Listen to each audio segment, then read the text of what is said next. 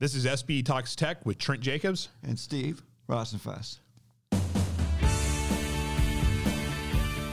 right, so welcome to the SPE podcast. Happy New Year. The January issue of JPT is out. And so our plan today was to talk a little bit about some of the reports inside. Amongst other things, we have a big feature on casing failures in horizontal wells written by yours truly.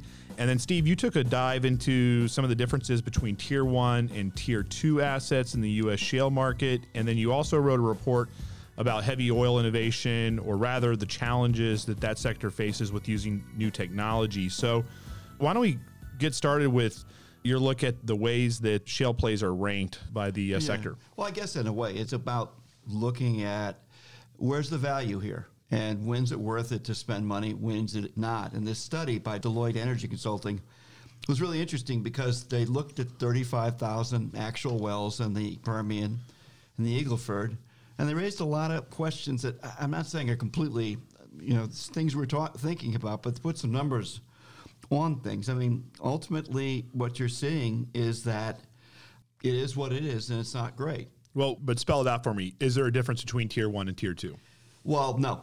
Actually, no. There's tier one, of course, was the. These are both really large designations for those who haven't been following along at home. Tier one was supposed to be the good quality rock, it was the stuff that the best quality. Yeah, yeah, it was the stuff that was going to produce more than the lower quality tier two or three. Consider it's just like prime and choice steaks or something.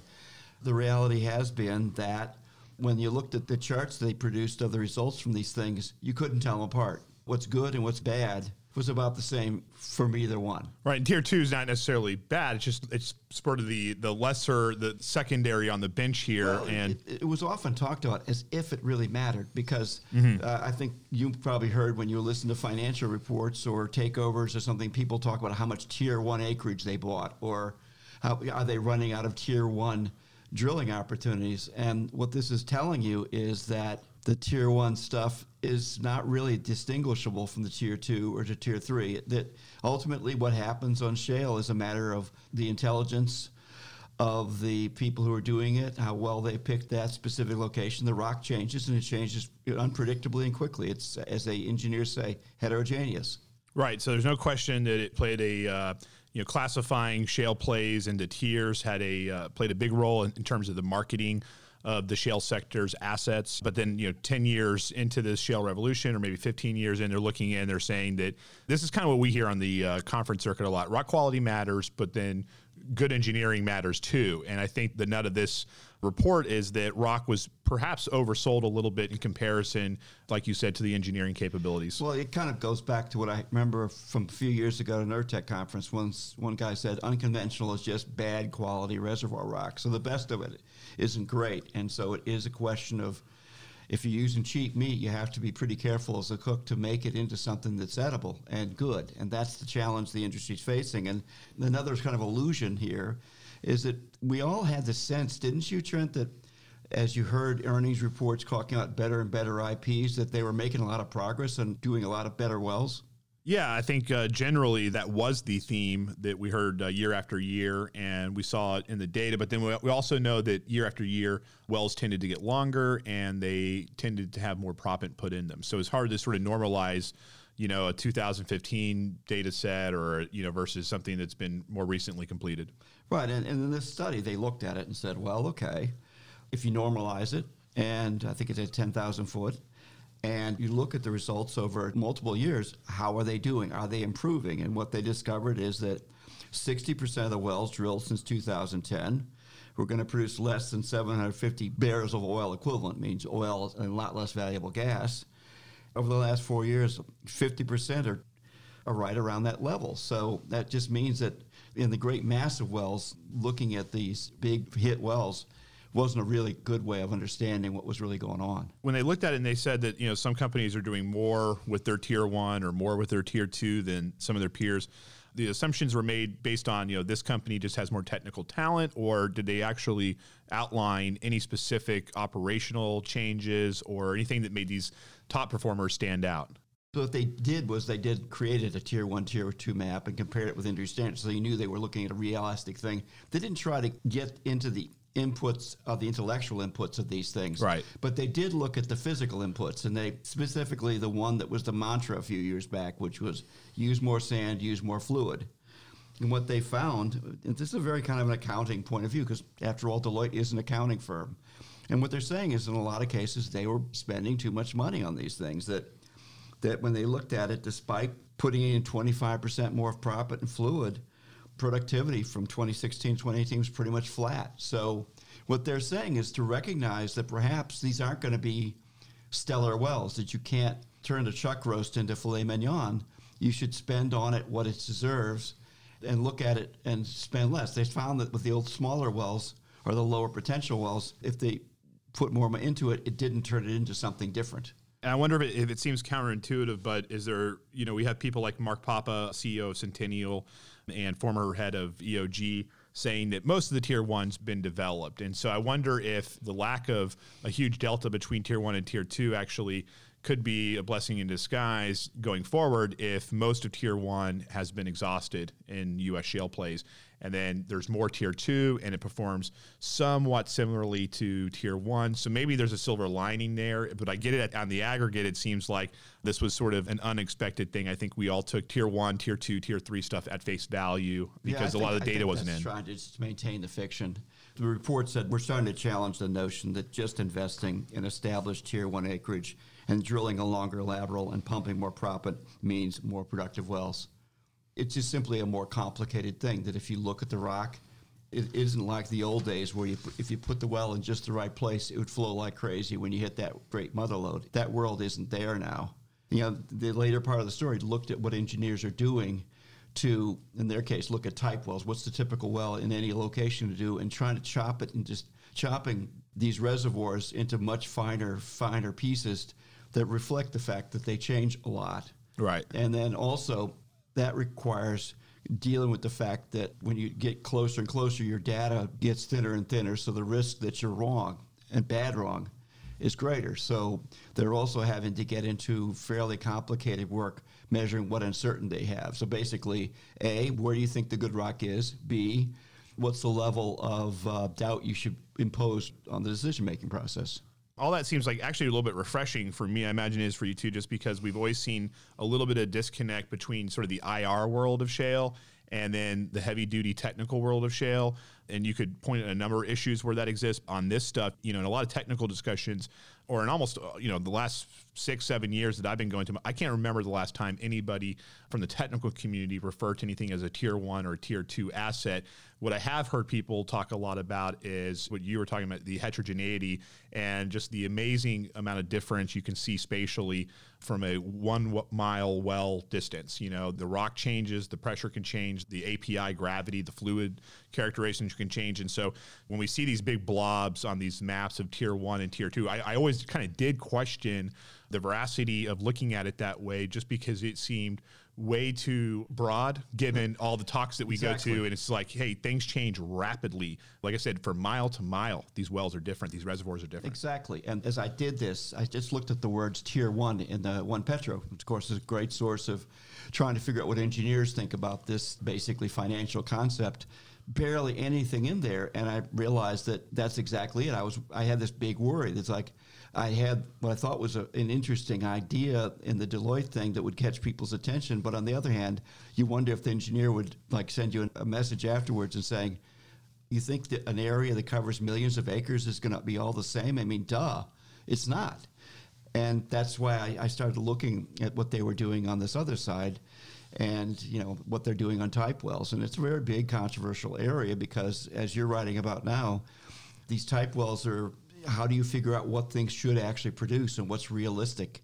And that's another thing this industry is struggling with is not only what what they'll do in the first year, but what they'll do after five years. Yeah, well, I think it's I think definitely noteworthy of covering it. We are looking into sort of the type well, the type curves, you know, the technology that's going into that right now. What we're generally seeing is this convergence of sort of the financial world and the technical world, and they've lived, you know, in two different houses, and now they're roommates. Is sort of how you could describe this next decade. And it's, it's going to be very interesting to see how the terminology, the ways of looking at shale from all different angles, how they sort of merge together. And one of the last things I wanted to say when I was tweeting out this story, I put like sort of a alternative headline there, and I said, you know, shedding tears. And and I wonder, you know, stories like yours are going to bring in an era where we just stop talking about these heterogeneous plays this way with such broad strokes.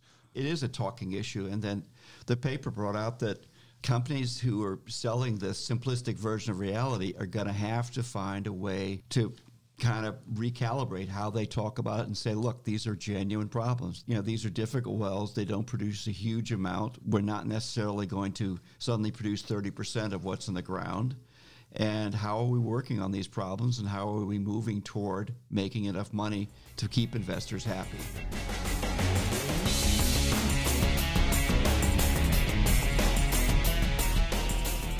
So, should we move to another area of unconventionals? Uh, heavy oil is considered an unconventional, well, right? It, it is something that's very hard to produce, and it, it is economically tough right now because the heavy oil I'm writing about is in Western Canada, and Western Canada lacks the pipeline access. So, American oil people will gripe about $55 a barrel in oil. These guys are selling oil for $38 a barrel. Yeah. So, the story was about an interesting company called Salamander, and they got a heating cable. There's two aspects that make selling that heating cable hard. One is the price is low, so that if you produce 50% more barrels, that's still not worth a whole lot. But the other problem is that what's new about with their cable isn't that it heats up oil wells, it's that it doesn't break down like the cables did in the past. So don't you run into this periodically that someone has a good new idea, but it's been tried before and it didn't work?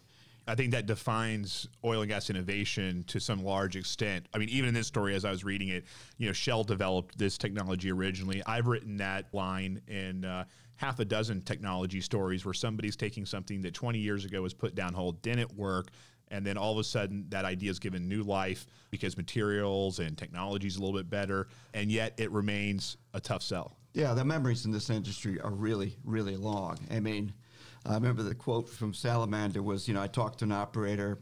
He said that when they put a cable down before, the performance was great as long as the cable's there. It broke down. He'd never use it again.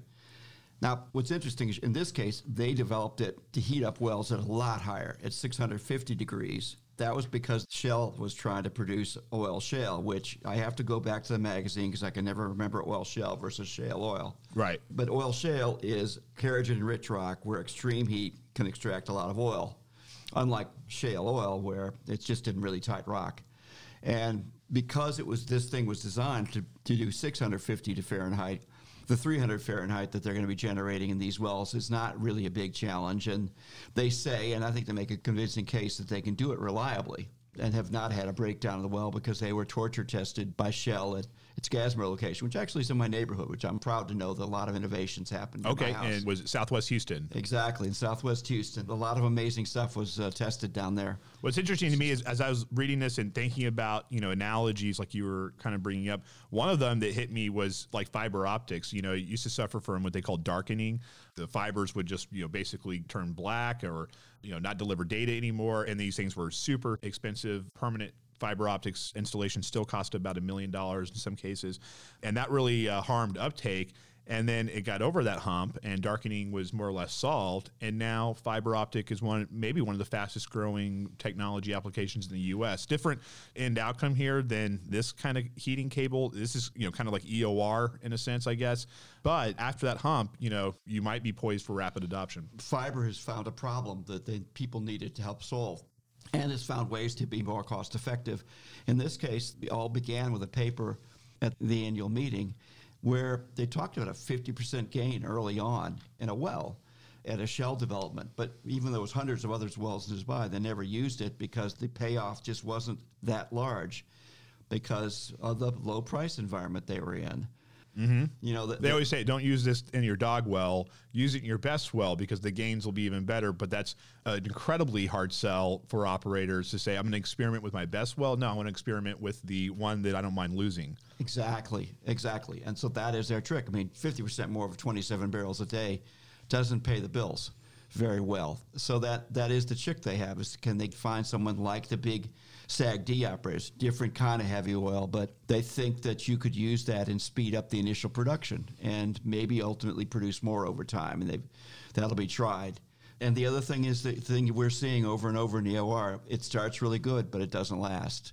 That over time, that you see the line of the uh, heated wells and the unheated wells kind of converge, and don't you see it over and over in the EOR? Yeah, and also here, you know, one of the things that we don't talk a lot about is sort of the capex side of things, and you know, electricity is not free, and then Yeah. you know these are already low yielding wells, and so even if you get you know some decent percentage of uplift, the bottom line is it's not going to maybe change the company's uh, revenue stream all that much unless you scale these things up, and that's usually where technology hits all sorts of problems. In the shale world, it's the cost of moving gas around and trying to inject it, and then in the heavy oil world, this thermal stuff, at least in this case, you know, electric prices in Alberta are somewhat higher than West Texas. Well, it, actually, you point to a very good variable. That is a big one in terms of on their list of what wells you want to use it in. Yeah, you're out in some pretty extreme countries. So in some places they have grid uh, priced electricity, and that makes it possible. Uh, but if they got to generate their own in the middle of nowhere, that could be a real issue. Yeah, driving through Texas, we always see pump jacks, and I always remind my wife those are not perpetual motion machines. They have to have you know, electricity to run, and and when you see them stopped, sometimes it's because you know the electric bill got too high. So, is there anything else for this one, or do you want to move on to our our uh, final topic and take a quick break? Let's deal with destruction next. We want you to join the discussion with us on social media. Uh, if you want to grab our attention, we're asking everybody to use the hashtag SPE podcast. All these stories are online, they're already in print, and in the show notes, we're going to put links to them so that you can go read them. Okay, Steve. So the last topic we were going to get to from the January issue of JPT was my story on casing failures in horizontal wells. If you're following this podcast, you heard a very lengthy one about casing failures with one of the sources, George King, who's a consultant, the leading voices, leading experts in the shale world in general on a whole host of topics.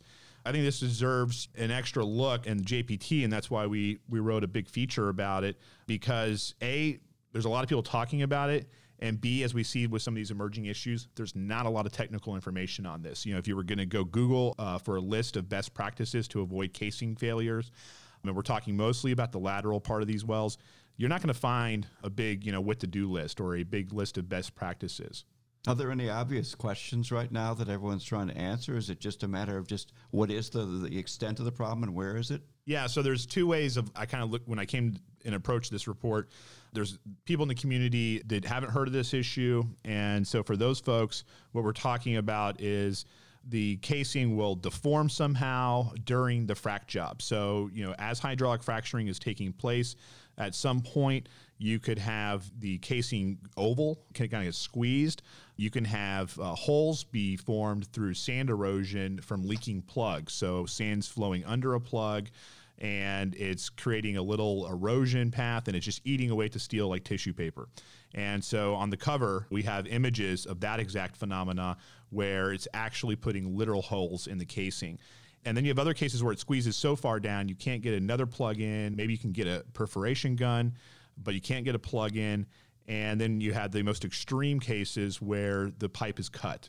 So this could happen at a thousand feet from the toe. This could happen 5,000 feet in the middle of the lateral, and you lose a ton of wellbore. So there's lots of causes, lots of outcomes. So it's not just one monolithic issue. The pictures are pretty dramatic. You'd look at it and think, well, you must know that's going on down there. But what's the reality of how do people experience this as a service? Is this taking a long time to come around because people just don't know that stuff is there? Well, so it's not something that you report to any sort of regulator. So that's one reason why there's not a lot of public data or good statistics on this. Some people think in the US there are certain plays where it's 20 to 30% of the time. These pictures on the cover were taken by a startup in uh, based in Vancouver called Dark Vision. They use an ultrasonic logging tool essentially to go and take the image of the inside of the wellbore. These holes they saw in their very first job a few years ago and they've only been in about 100 plus wells. And they've seen this you know fairly commonly. And i think in that first well they told me and it's in the story five holes in a well with about 20 or 25 stages. So that's a pretty good percentage of having you know these failures. The fact that these guys are kind of doing they're doing pretty good from what I can tell for a startup suggests that there's not a lot of ways to look inside of a dirty well and see anything. Yeah, so there's other companies that require you to have a clear fluid to send Yeah. a uh, camera down there. So we're talking about the folks from EV and others. We've seen really good papers, really good research come out of this, mostly around perforation erosion studies. Right. And that's actually how these images from Dark Vision were acquired. The company was using them initially just to study the perfs. And then they, they were going down there. These guys don't have a uh, hardcore oil and gas background. So they said, We saw some really big holes. We don't think they're perforations because they're not where the perforations were supposed to be. At least what you guys told us. They were where plugs were. So that's one case of these kind of events happening. I've heard subsequently, like in sort of in the the hallways of conferences at the annual meeting, you know, people were talking about this same problem. Um, it was referred to in papers on China, where this problem is happening sometimes 40% in the field. Uh, the Sichuan Basin, which is sort of their Well, you Permian traveled Basin. to China to learn about that, right? Yeah, I, I was learning mostly just about the geologic challenges of developing shale in China. This issue didn't actually come up until I started researching it. Hands down, the Chinese researchers, university students, and operators have written the most amount of information on this or produced the most information on this. They're seeking answers, and one of the reasons is it's very severe there. And so in China, a lot of people think that it's the tectonics. You know, they, they have plug issues too, but they see shearing events where the well is just cut in half in the lateral during the frac job. And, and that's when that happens, it's It's gone. It's easy to know you did it there. Yeah, I mean, there, there are some signs. Yeah, other signs and other ways, as you pointed out, it's kind of hard to notice that these things are happening until you jam up a plug. Now, does tectonics play a role in where this is a worry here? I mean, is it a bigger deal? Uh, It hasn't come up in my reporting in the United States as much. It has in Argentina. What, what's similar between Argentina and China? Well, the Sichuan Basin in China is sort of in the shadows of the Himalayas. Right. Everybody knows what those are. And then the Vaca Muerta in Argentina is in the shadow of the Andes. And so wherever you have mountains pulling up the tectonics, like sort of like a uh, tent, you have unique stresses that you don't have in most U.S. shale plays. Because if you look at the Permian, it's sort of known for being very flat. You look at the Eagle Ford in South Texas, also pretty flat. Go up to the Bakken, there's some hills, but you know, no giant mountains. But the Canada, though, is going to get to. Canada has more tectonic activity, but again, that issue, that specific cause didn't come up so much with my reporting in Canada. But also the one that came up the most here in the United States, and George King has stressed this over and over, is the it starts with drilling. And so if you have a uh, highly undulating well bore with a bunch of sharp angles, you're going to create point loading and all sorts of stresses. So, you know, to sum up my quick ramble here, there are a lot of reasons why this can happen. There's a lot of outcomes of when it does happen, and there are very few ways to fix it. It's very hard to predict. Just using thicker steel on some of this casing is not the ultimate solution. And what people think is the solution is just doing the full boat here of taking in all of the geomechanical properties of the area you're drilling into, trying to drill the smoothest well bore when you're fracturing, not blindly doing it, but sort of looking for these telltale signs, looking for if you have a hole in the casing, maybe you have a pressure drop or you actually never get up to the rate you wanted to. Well, that means you have a, you know, a leak somewhere, right? So trying to holistically look at the earth and, and how all of the operations fit into how it's going to react, that sort of seems to be where people are talking about. One other thing I'll, I'll say here is that the modeling efforts, you know, are, are very nascent. So there's not one piece of software that operators can go to and put in all the inputs that they have available and then get sort of a plan of action for preventing casing failures. And at the fracturing conference, which is less than a month away yeah, I from today, ask if, what do you what do you expect they'll be talking about? well, they're going to have uh, several operators there, folks from ConocoPhillips and XTO and others. Uh, I believe BP's on there and Encana. We're going to have a three-hour panel session where these operators present case studies, and the organizers of the event have been working for several months, maybe a, close to a year, on trying to get operators to come to the table, specifically U.S. and Canadian operators, to come to the table. You know, show your cards, tell us what you know about this problem. And at Urtec, they had one, and, and George mentioned it during the podcast, and we wrote about it in the story. Uh, it was a standing room only room for a panel discussion, and, and there weren't that many operators on that panel. But I believe there's like 300 people there, and they stayed for a couple hours. This one's going to be three hours. There's going to be no competing events. It's the third day of the Hydraulic Fracturing Technology Conference in the Woodlands, first week of February. And on that third day, there's no show floor. Um, there's no exhibition down there anymore. They cut that off about one. All casing failure. Yeah, and no more time. papers, all casing failure for three hours. So you know I'll be in that room taking notes. And so we're going to do an update to this and share what the operators are sharing. Yeah, the way, it does seem like the early days of uh, frac hits where people are just saying, you know, I'm an operator and I have frac hits. I kind of phrased this on LinkedIn. I said, you know, as opposed to frac hits, the call is coming from inside the house. If you remember that yeah. scary uh, line there. Frac hits are usually characterized as events between two or, or more wells interacting. This is largely seen as a intra-well event. So this is that one well doing it to itself. Now, infill drilling and depletion and fluidizing sections of rock all can play into this but really it's about that one well uh, well bore what's happening inside and the other thing that's different for me after covering frac hits for three or four years when the frac hit problem arose it became clear very quickly that it was a systemic issue. I don't think everybody saw that, but what we started to see that because of where the technical information was coming from in OnePetro and at the conferences, you started to see it didn't really matter which stripe you were as an operator, you were you were having this problem. I will say, as I've been beating the street for the last couple of years, looking for you know the next big challenge, this one sort of came out of obscurity for me. So I actually haven't met as many people at this early stage that are talking about this as I did when I was first reporting on frac hits. So it remains to be seen how big of an issue casing failures is. But some of the numbers, like I said, that are being shared are significant enough.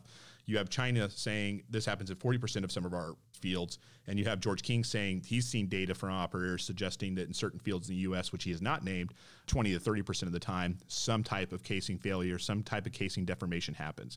And when we put this on LinkedIn, somebody commented that they've seen this before. They sounded like a field operator or field hand and they said that they would just run the gun through the deformation because the gun has a slimmer profile than a plug and just frack a giant stage. You know, they didn't really get specific on how long, but you can imagine if you if you hit a block and you know you could be trying to frack a stage that's you know 300 feet long. So It's like a perf as big as a sewer cover. Something like, well, you, you still want to get your stages in, right? But you can't isolate them. So you're going to do this giant cluster, I guess, just because you get your stages in. So totally not a perfect remedy, but it shows you how people are sort of having to adjust on the fly in the field. Well, you know, I've written about drilling, there's always this thought that, well, if you had better hole quality, it would be valuable, but it's really hard to put a, a number on it. It seems like with frac hits, the initial thing was, oh, there's this horrible destructive event. But then the more they looked at it, the more they realized subtle, useful things about it.